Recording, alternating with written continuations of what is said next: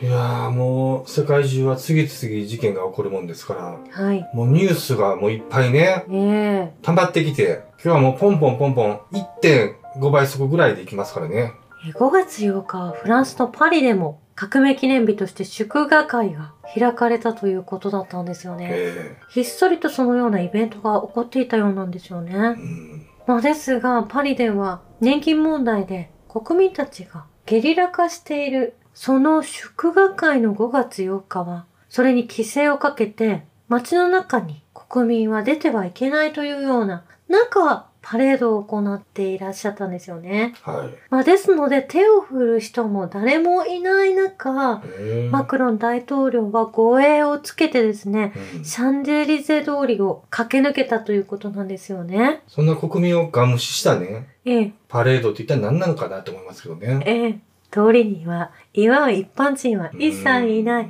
ロシアと全然違うんだなと思ったんですうん。よね。えそしてウクライナでは大規模なドローンとミサイル攻撃が報告されているんですね。えはい。夜間に爆発音が、キエフ、オデッサ、チェルニゴフなどなど各州で夜間に爆発音が。うん。まあ、ウクライナ軍の反撃というのが本当に始まるのかどうかというところなんですけれども、は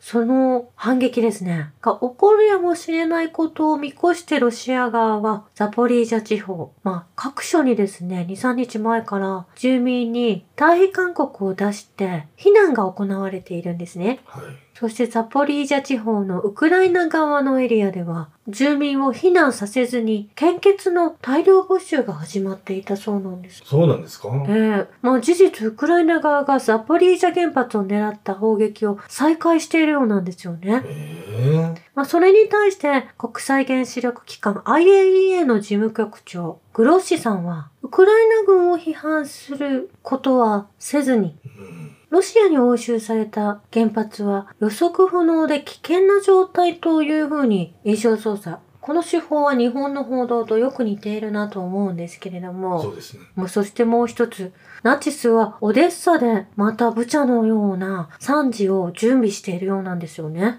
まだですか、えーそこには戦車など軍用車両が運ばれているということ。そしてそこにロシア軍はいないんですけれども、ロシア軍の Z と V と O の印をつけて、白帯のついたロシア軍の制服を着て市民を虐殺し撮影し、ロシア軍が行っているかのようにネット上で拡散させるだろうと言われているんですよね。これがまさに偽旗作戦ですよね。えーあのブチャの時と同じようなことをえ企てているようなんですね。そしてウクライナ国防軍がおとといの夜、バフムートの教会を焼いて逃げているんです。えうん。そして未だにゼレンスキー氏は、ロシアはナチスのように敗北すると戦勝記念日にこのように伝えているんですね。はまあですが、ウクライナ軍が反撃準備を進めているわけですけれども、ロシア軍は巡航爆弾の使用を開始していて、低空飛行でレーダー回避性が高いものを改めて使い始めたということなんですよい。うね。ん。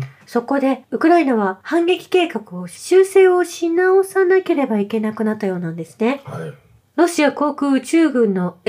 SU-34 戦闘爆撃機が準空航空爆弾を使用してハリコフ地域の外国人傭兵配備地点を攻撃しているんです。うん。いろいろと計画がなされているんですけれども、今まで、まあ、ロシアはそれを控えていたものを今、新しい武器などを投下するようになったんですね。えまあ、それにはキエフ政権も、まあ、西側諸国、NATO も驚きを隠せないと思うんですけれどもえ、うん。そして驚きを隠せないというとですね、まあ、どうやらアメリカのバイデン大統領は5月19日に行われる G7 広島サミットに参加できないかもしれない。ええお休みしようかと思っていると言われているようなんですね。また眠たくなるからっていう理由でしょうかね。それがなんと世界の問題を全て解決するとおっしゃられていて、もう一回、後ろから、ハリセンで引っ叩きたいですよね。まあですが今日のニュースでも驚きましたけれどもアメリカではトランプ大統領が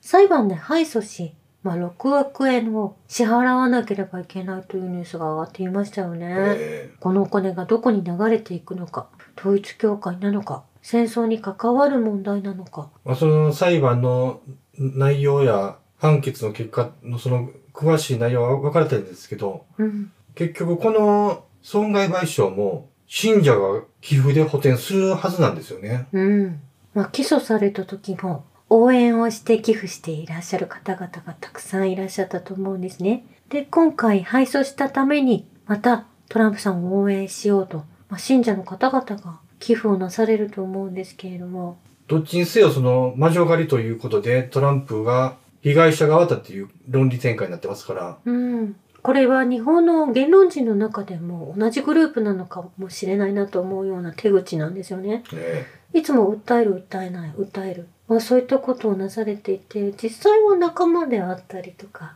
はい。することが多く見られるんですけれどもえ裁判の結果敗訴という、まあ、ニュースがですねえうん。バイデン大統領の息子さんのハンター・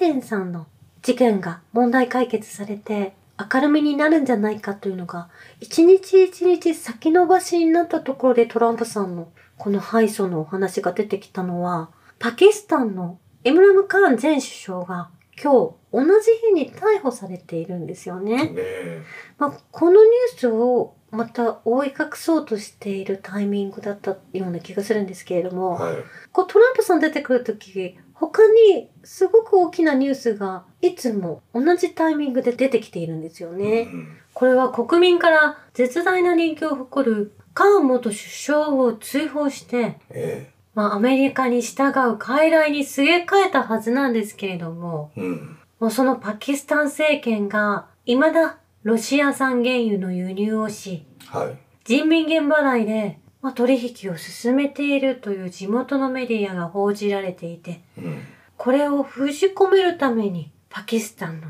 政権をまたあの人たちが攻撃しているんだなということなんですよね。ええで結局このイムラン・カーンっていう元首相が人気が高すぎるんですよね。そうですね、カーン氏が、まあ、首相になってほしいというデモが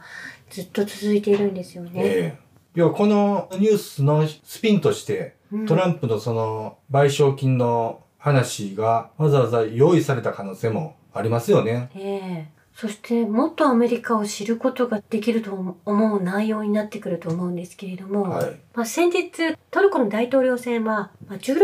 日に行われるとしたんですけれども、うん実際には14日だったという訂正があるんですね。はい。そのトルコのアンカラでは、アメリカと EU の対ロシア制裁に参加しないとはっきりとおっしゃられているんです。うん。 NATO 国ではあるんですが、このようにおっしゃられているんですね。はい。トルコのチャブショール外務大臣は、我々は自分たちの利益と繁栄にて進んでいる。同時に我々は、モントール条約の履行を注意深く監視していると述べていらっしゃるんですね。はい。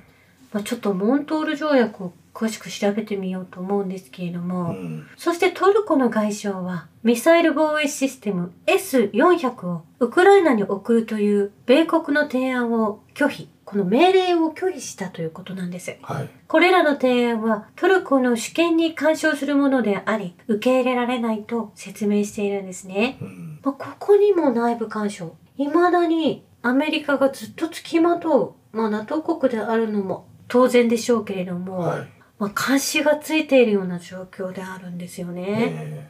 というのも、まあ、4月の終わりにトルコの石油公社、シリアとイラクと接する南東部シルナク州で埋蔵10億バレルの油田を発見したと発表がなされているんです。えあまあですね、どうしてもここから、トルコからもシリアからも離れたくないわけあ。ですけれども、うんなるほど。まあ、シリアの方はですね、毎日お話しさせていただいている、そのワグネルの部隊、うん。そしてイランの軍も入っていて、はい。アメリカ軍を撤退に追い込む、まあ、そういったお掃除をなされているわけで、うん。一部イラクにアメリカ軍が引っ越しして離れていっている様子は伺っているんですよね。はい。そしてアラブ連盟にシリアが復帰したというのは、あもう以前にもお伝えしているんですけれども、うん。これを受けてエジプトの外相がアラブ主導の外国の独裁によらない政治的解決だけが現在進行中の紛争を終結させることができ、シリアの統一と安定を回復し、難民と国内避難民の帰還を可能にすると、このようにエジプトの外相が伝えていらっしゃるんです。えまあ、がっちりアラブ諸国、エジプトも含めですね、まあ、シリアの内政を整えていくはい側についているということなんですね。えうん。それに対してアメリカ国務省がシリアはアラブ連盟に戻る資格はなし、米国は関係正常化の予定はない、まあ、そういったことは認めないと、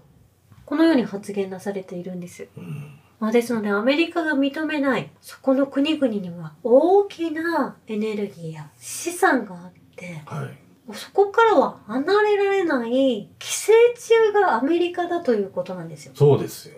まあアメリカと同じイスラエルも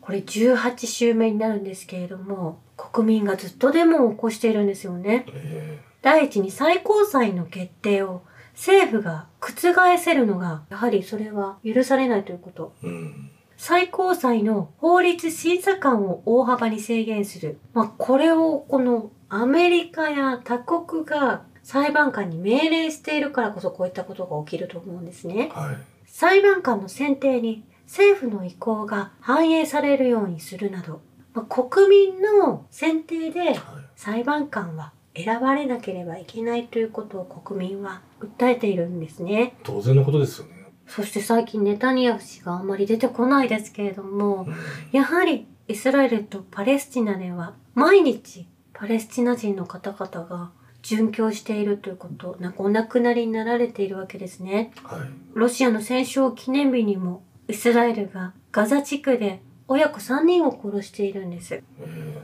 それを受けてヨルダンとエジプトがイスラエルのガザ攻撃を非難し、国連特使は民間人の死は容認できないとこのようにおっしゃられているんです。うん。ウクライナで起こっていることも民間人が被害者になっているということ、これ同じなんですよね。えそえして起こしている加害者もこれまた同じということ。これを正しく伝えないマスコミと国連、そして国際刑事裁判所。もういい加減にしてほしいですよね。まあ、これやはり昨日の戦勝記念日は対ナチスドイツと戦ってきて勝ったロシアの記念日だったと思うんですけれどもうん。アメリカで起こっている銃乱射事件ですとか、まあ、その犯人がやはりナチスを信奉する人であったということですとか、まあ、ツイッターの中でウクライナを応援するウクライナ支持工作員ナフォーというんですけれども、その工作を仕掛けているグループも、創始者のポーランド人は元祖ナチスであるということなんですよね。え